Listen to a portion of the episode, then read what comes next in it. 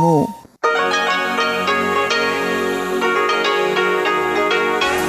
Hier ist Radio Taiwan International. Herzlich willkommen zum halbstündigen deutschsprachigen Programm von Radio Taiwan International. Am Mikrofon begrüßt Sie Ilon Huang. Und das haben wir am Mittwoch, den 13. Januar 2021 für Sie im Programm. Zuerst die Nachrichten des Tages, anschließend vom Mosaik mit Uta Rindfleisch. Heute berichtet Uta Rindfleisch über die ersten politischen Wahlen in Taiwan, die schon 1935 noch während der japanischen Kolonialzeit abgehalten wurden. Und zum Abschluss das Wirtschaftsmagazin mit mir Ilon Huang, heute zum Thema Recycling. Taiwan hat sich von einer Müllinsel, wie das Land vor etwa 30 Jahren noch oft genannt wurde, zu einem Land mit einem der effizientesten Recyclingprogramme entwickelt.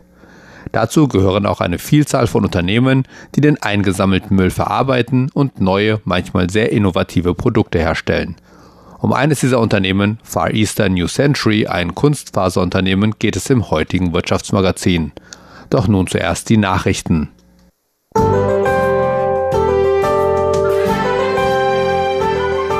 Sie hören die Tagesnachrichten von Radio Taiwan International. Zunächst die Schlagzeilen.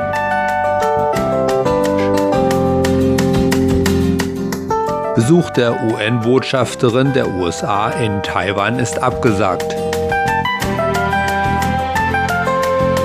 Das amerikanische Unternehmen SpaceX wird zwei taiwanische Satelliten ins All bringen.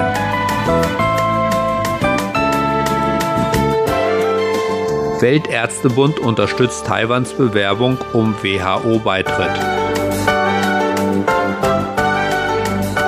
Und nun die Meldungen im Einzelnen.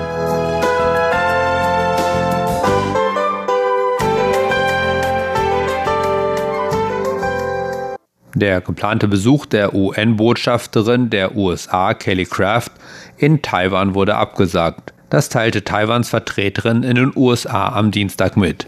Das US-Außenministerium gab am Dienstag bekannt, dass es alle Besuche, die für diese Woche geplant waren, wegen der Übergangsarbeit für die neue Regierung von Joe Biden abgesagt habe. Am Mittwoch sagte die Sprecherin des taiwanischen Außenministeriums Joan O, dass das Außenministerium zwar die Absage von Crafts Besuch bedauere, aber die Entscheidung des US-Außenministeriums verstehe und respektiere. O sagte auch, dass Taiwan Crafts Besuch zu einem geeigneten Zeitpunkt in der Zukunft begrüße. Kelly Craft sollte Taiwan ursprünglich vom 13. bis 15. Januar besuchen. Während ihres Besuches waren Treffen unter anderem mit Präsidentin Tsai Ing-wen und Außenminister Joseph Wu geplant.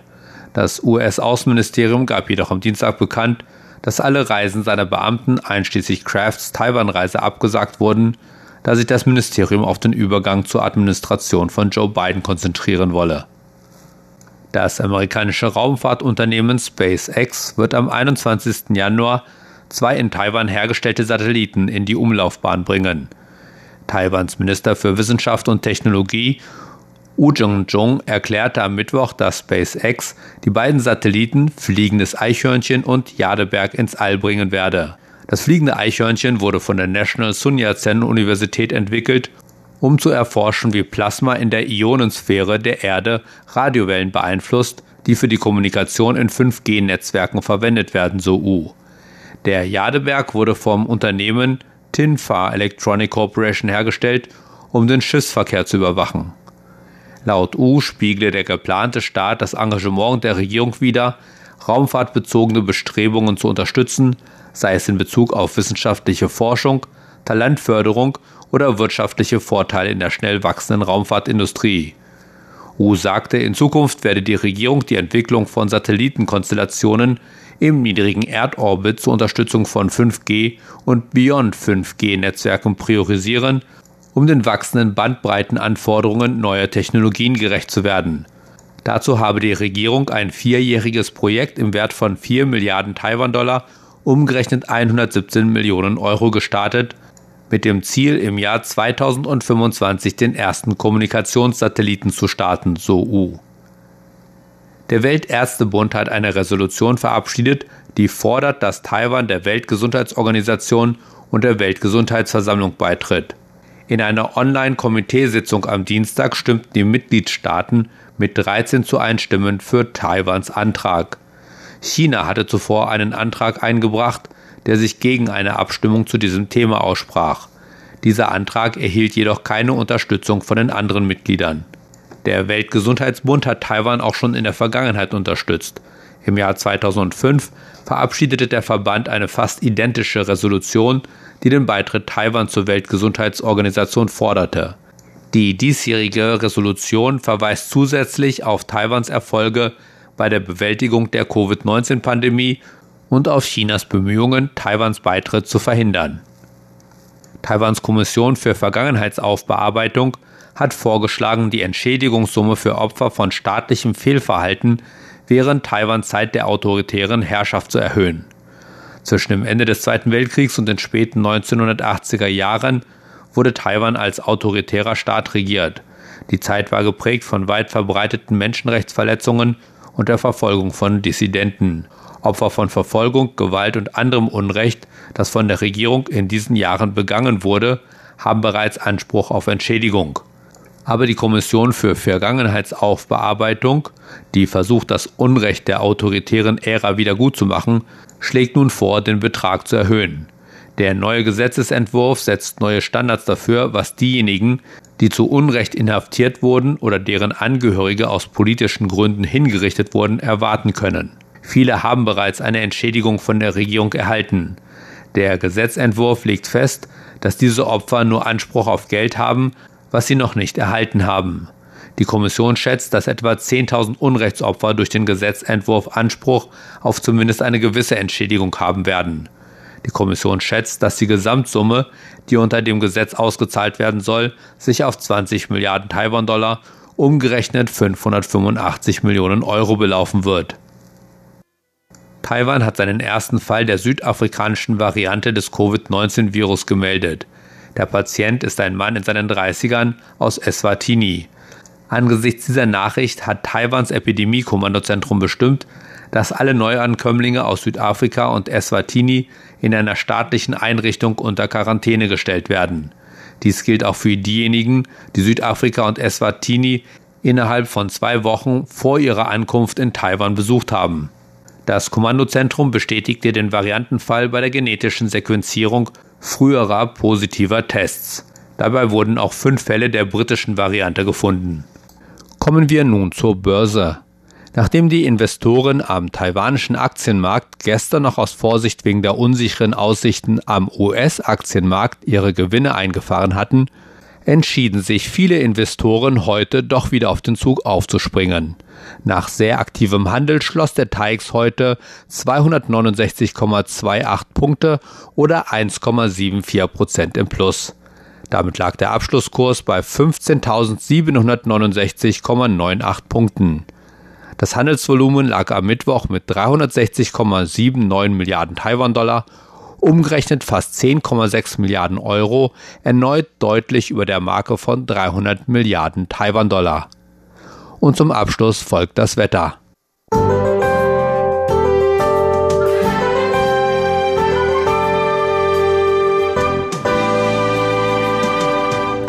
der Nacht von Dienstag auf Mittwoch wurden in elf Gebieten Taiwans die bisher niedrigsten Temperaturen dieses Winters gemeldet. Während die Temperaturen meistens um die 6 Grad lagen, wurden aus Miaoli sogar 1,5 Grad gemeldet, der niedrigsten Temperatur in einem Tieflandgebiet. Anschließend zeigte sich in ganz Taiwan jedoch schnell die Sonne und die Temperaturen stiegen deutlich an.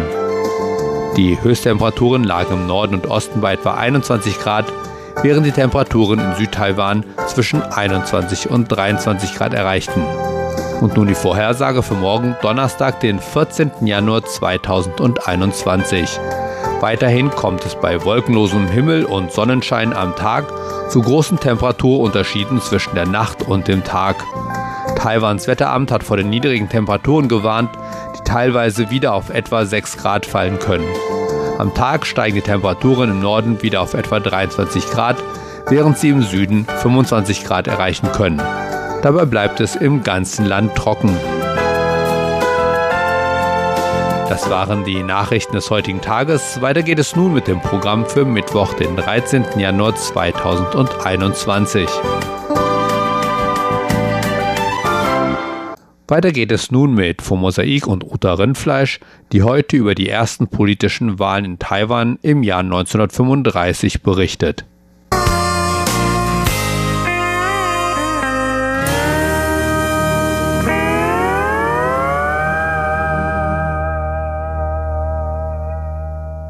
Liebe Hörer und Hörer, am Mikrofon begrüßt Sie nun also Uta Rindfleisch. In drei Tagen wird der neue US-Präsident Biden in sein Amt vereidigt werden. In den letzten Monaten konnten wir einiges über die Eigenheiten des Wahlsystems des mächtigsten demokratischen Landes der Welt erfahren und uns einmal mehr darüber wundern, besonders darüber, warum die Amerikaner sich nicht schon seit langem bemühen, dieses Wahlsystem demokratischer zu gestalten. Nun, das ist etwas, was die Amerikaner selbst in die Hand nehmen müssen.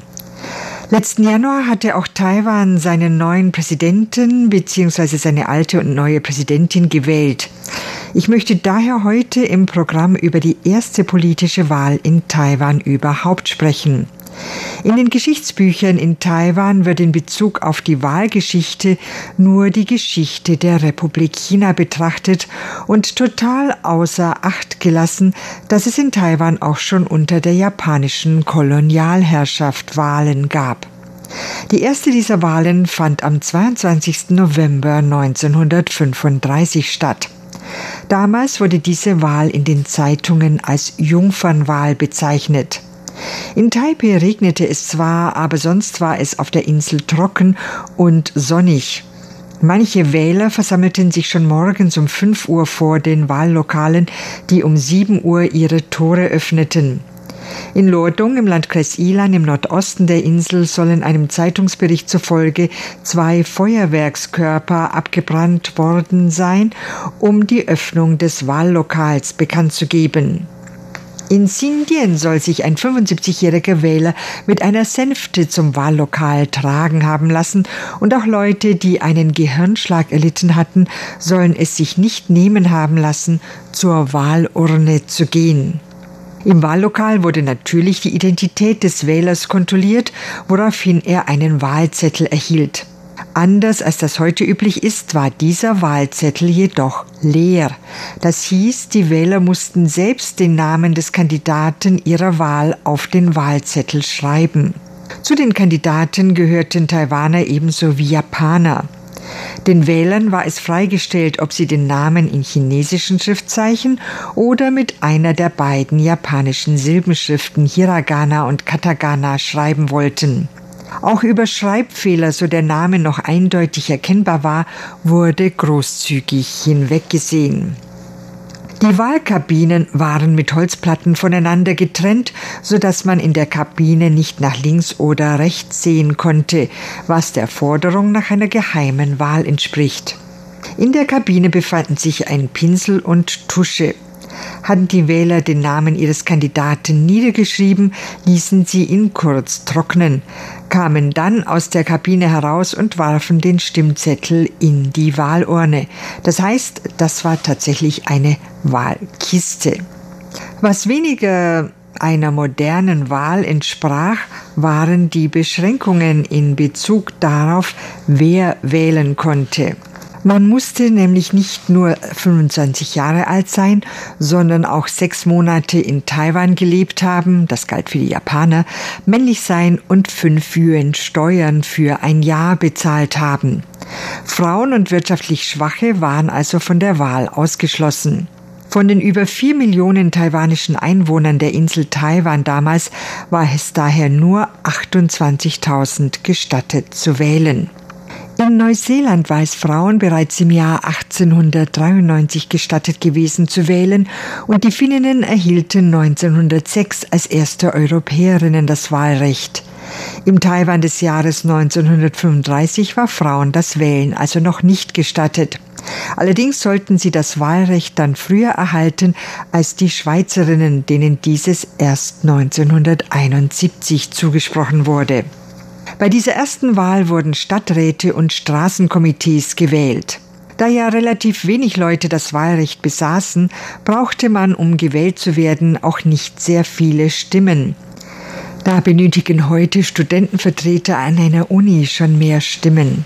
Der Taiwaner, der mit der höchsten Stimmenzahl in den Stadtrat von Taipei gewählt wurde, Herr Tsai Shigu, hatte gerade einmal 1245 Stimmen erhalten. Der Taiwaner mit den meisten Stimmen in Kaohsiung gar nur 417. Das soll aber nicht heißen, dass die Wahl nicht heiß umkämpft gewesen wäre.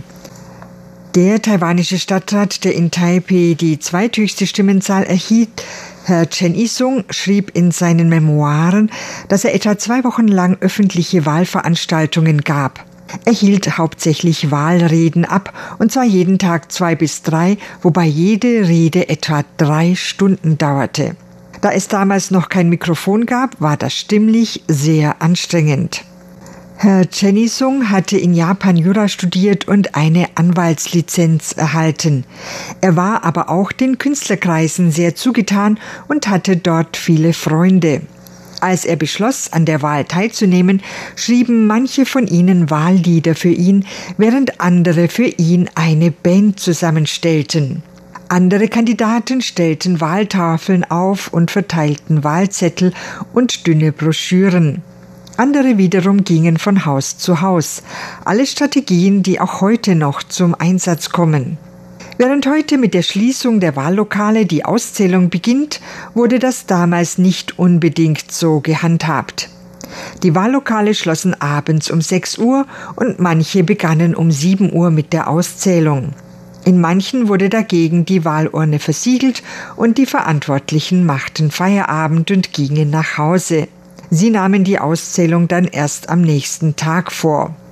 Obwohl es, wie gesagt, nicht um sehr viele Stimmen ging, zog sich die Auszählung in manchen Wahllokalen einen ganzen Tag hin, wobei mittags dann auch noch eine Pause eingelegt wurde.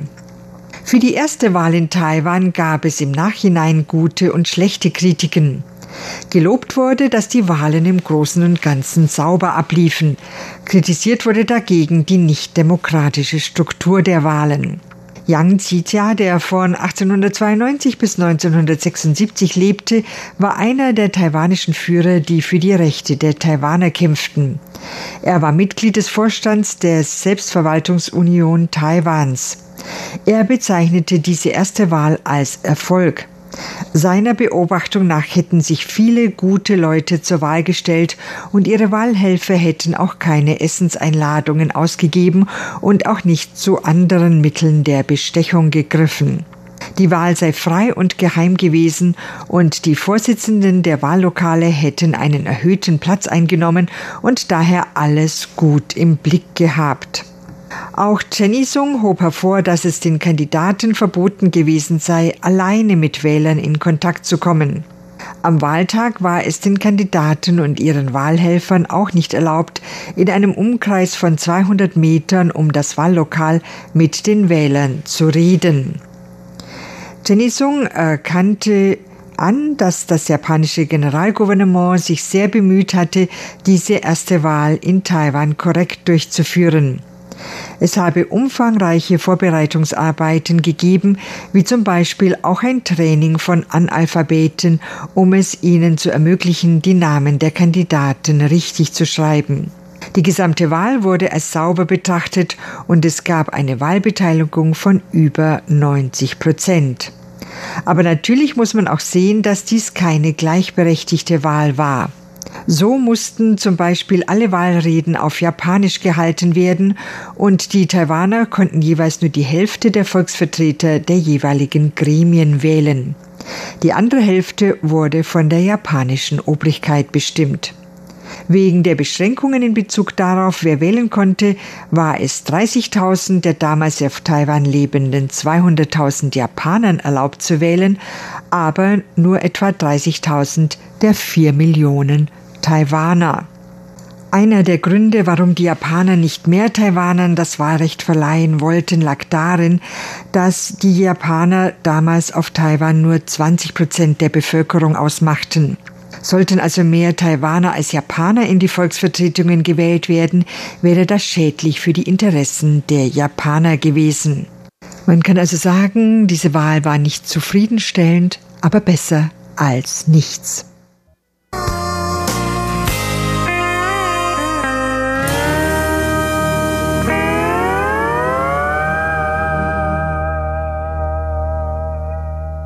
Und zum Abschluss des heutigen Programmes das Wirtschaftsmagazin mit mir Ilon Huang. Heute zum Thema Recycling.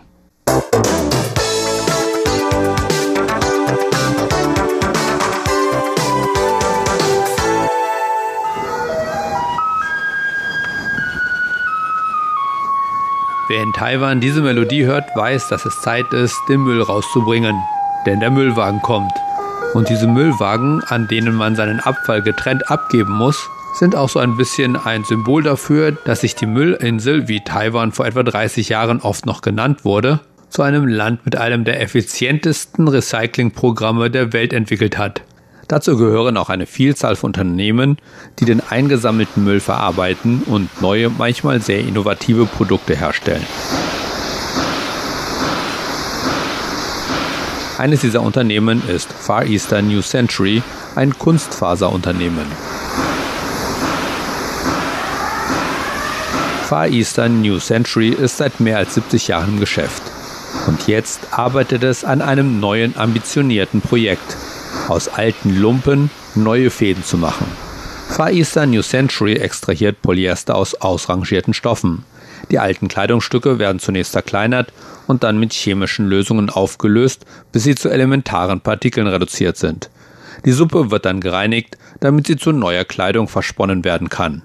Seit 2020 experimentiert Far Eastern New Century mit der Massenproduktion in kleinem Maßstab. Es ist auch auf der Suche nach einem Ort, um eine Anlage zu errichten. Der Plan ist, 2023 mit der Massenproduktion in vollem Umfang zu beginnen. Bekleidungsmarken stehen bereits Schlange, um ihre unverkauften Bestände zu schicken, damit sie zu neuem Material verarbeitet werden können. Sind Altkleider ein Problem? Im Jahr 2015 wurden weltweit mehr als 100 Milliarden Kleidungsstücke verkauft, doppelt so viel wie noch im Jahr 2000. Allerdings ist die durchschnittliche Anzahl, wie oft ein Kleidungsstück getragen wird, bevor es ausrangiert wird, insgesamt um 36 Prozent gesunken. 80 Prozent der ausrangierten Kleidungsstücke landen auf dem Müll. Von allen Textilien weltweit landen 57 Prozent auf Mülldeponien und 25 Prozent werden verbrannt. Nur 8 Prozent schaffen es auf den Second-Hand-Kleidermarkt. Davon werden 10 Prozent pulverisiert und recycelt. Tatsächlich ist Far Eastern New Century bereits der weltweit zweitgrößte Produzent von RPET, einem recycelten Material, das häufig von der internationalen Textilindustrie verwendet wird. Far Eastern New Century nimmt ausrangierte Plastikflaschen und verarbeitet sie zu Flaschen oder Fasern. Das Unternehmen hat bereits langfristige Verträge mit großen Marken wie Coca-Cola, Nike und Adidas. Warum wagt sich Far Eastern New Century bei einer gesicherten Marktposition an die Wiederverwertung von Altkleidern durch einen neuen chemischen Prozess? Nun, in den letzten Jahren haben sich große globale Marken entweder von synthetischen Fasern, die aus Petrochemikalien hergestellt werden, abgewandt, oder sie haben sich ganz den recycelten Materialien zugewandt, alles im Namen des Umweltschutzes. Dies ist sowohl eine Chance als auch eine Bedrohung für Taiwans Polyesterindustrie. Taiwan ist kein Fremder in Sachen umweltfreundliche Fasern. Aber sich ausschließlich auf recycelte Plastikflaschen zu verlassen, wird Taiwan irgendwann in die Enge treiben, denn es ist ein offenes Geheimnis, dass sich die Flaschen- und die Bekleidungsindustrie um recycelte Flaschen streiten, so Vertreter von Far Eastern. Die saubersten recycelten Flaschen kommen aus Japan und die sind alle ausverkauft. In den letzten Jahren haben Taiwans Kunstfaserunternehmen in Südostasien investiert und Recyclinganlagen errichtet, gerade weil sie mehr Quellen für gebrauchte Flaschen brauchen. Außerdem ist die Rückgewinnung von RPET in erster Linie ein Materialrückgewinnungsprozess. Er kann nur Flaschen in Kleidung verwandeln. Und dabei ist der Prozess keineswegs perfekt. Jedes Mal geht ein Teil des Materials verloren. Eine Plastikflasche kann nur bis zu sechs oder sieben Mal recycelt werden. Beim chemischen Prozess hingegen geht nichts verloren, das Material kann wohl unendlich oft wiederhergestellt werden. Der Haken dabei ist die höhere Anfangsinvestition. Der Kunde von Far Eastern, New Century, Coca-Cola, hat bereits erklärt, dass er seine Plastikflaschen durch den chemischen Prozess wieder zu neuen Rohstoffen machen lassen will. Das half Far Eastern New Century bei seiner Entscheidung. Man werde den Einsatz erhöhen und sich einer schwierigen Technologie versuchen, die recycelte Kleidung in neue Kleidung verwandelt. In Zukunft will Far Eastern New Century zwei Fließbänder haben, die den chemischen Prozess nutzen. Die eine verwandelt ausrangierte Textilien in Rohmaterial für Fasern, die andere verwandelt Plastikflaschen in Rohmaterial für Plastikflaschen. Taiwan hat eine komplexe Polyesterlieferkette und kann helfen, das gesamte Kreislaufsystem zu schaffen, erklärte dazu das Circular Taiwan Network, eine Non-Profit-Organisation, die sich der Förderung der Kreislaufwirtschaft in Taiwan verschrieben hat. Laut dem Circular Taiwan Network arbeiten mehr als 30 Unternehmen auf der ganzen Welt an der Erforschung des chemischen Recyclingprozesses. Wenn Taiwan das erste Unternehmen sein kann, das recycelte Materialien auf kommerziell vertretbare Weise herstellt, kann die taiwanische Textilindustrie große Bekleidungsmarken vermarkten und ihnen dabei helfen, die Verantwortung der Hersteller zu erfüllen nämlich ihre eigene Kleidung zu recyceln, die Kreislaufwirtschaft aufzubauen und die Praxis in andere Märkte zu exportieren. Eastern New Century war entschlossen, in Forschung und Entwicklung zu investieren. Was das Unternehmen nicht erwartet hatte, war, dass allein die Entwicklung der Technologie ein Jahrzehnt dauern würde. In der Theorie scheint es einfach zu sein, Polyester in Partikel zu zerlegen, wie das Unternehmen sagt. Doch die Theorie ist eine Sache, die Umsetzung in die Praxis eine andere. Ausrangierte Kleidungsstücke werden aus allen Arten von Stoffen hergestellt und mit allen Arten von Farben gefärbt. All diese Faktoren beeinflussen den Recyclingprozess. Die meisten Kleidungsstücke werden aus mehr als zwei verschiedene Arten von Fasern hergestellt. Es gibt Naturfasern wie Baumwolle, Wolle und Seide. Es gibt auch Kunstfasern wie Nylon, Lycra und Rayon. Die Kombinationen unterscheiden sich je nach Bedarf und Design. Wenn alle Kleidungsstücke zu 100% aus Polyester bestünden, wäre das viel einfacher zu handhaben gewesen, so das Unternehmen. Aber Far Eastern New Century möchte alte Kleider, die normalerweise aus gemischten Materialien besteht, zurückgewinnen. Es bestimmt die Anforderungen und sucht gezielt nach Altkleidern, die zu 70% aus Polyester und zu 30 Prozent aus Baumwolle bestehen. Sobald das rohe Polyestermaterial gereinigt ist, kann die recycelte Baumwolle in zellulosehaltiges Ethanol umgewandelt werden, das zur Herstellung von Kunstfasern verwendet werden kann. Die andere Hürde sind die Farbstoffe. Die Farben sind so tief in die Stoffe eingefärbt, dass Far Eastern New Century vier Jahre brauchte, um herauszufinden, wie man sie wieder loswerden kann. Im Idealfall können die Kleidungsstücke nach Farben kategorisiert werden, dann wäre das Problem gelöst.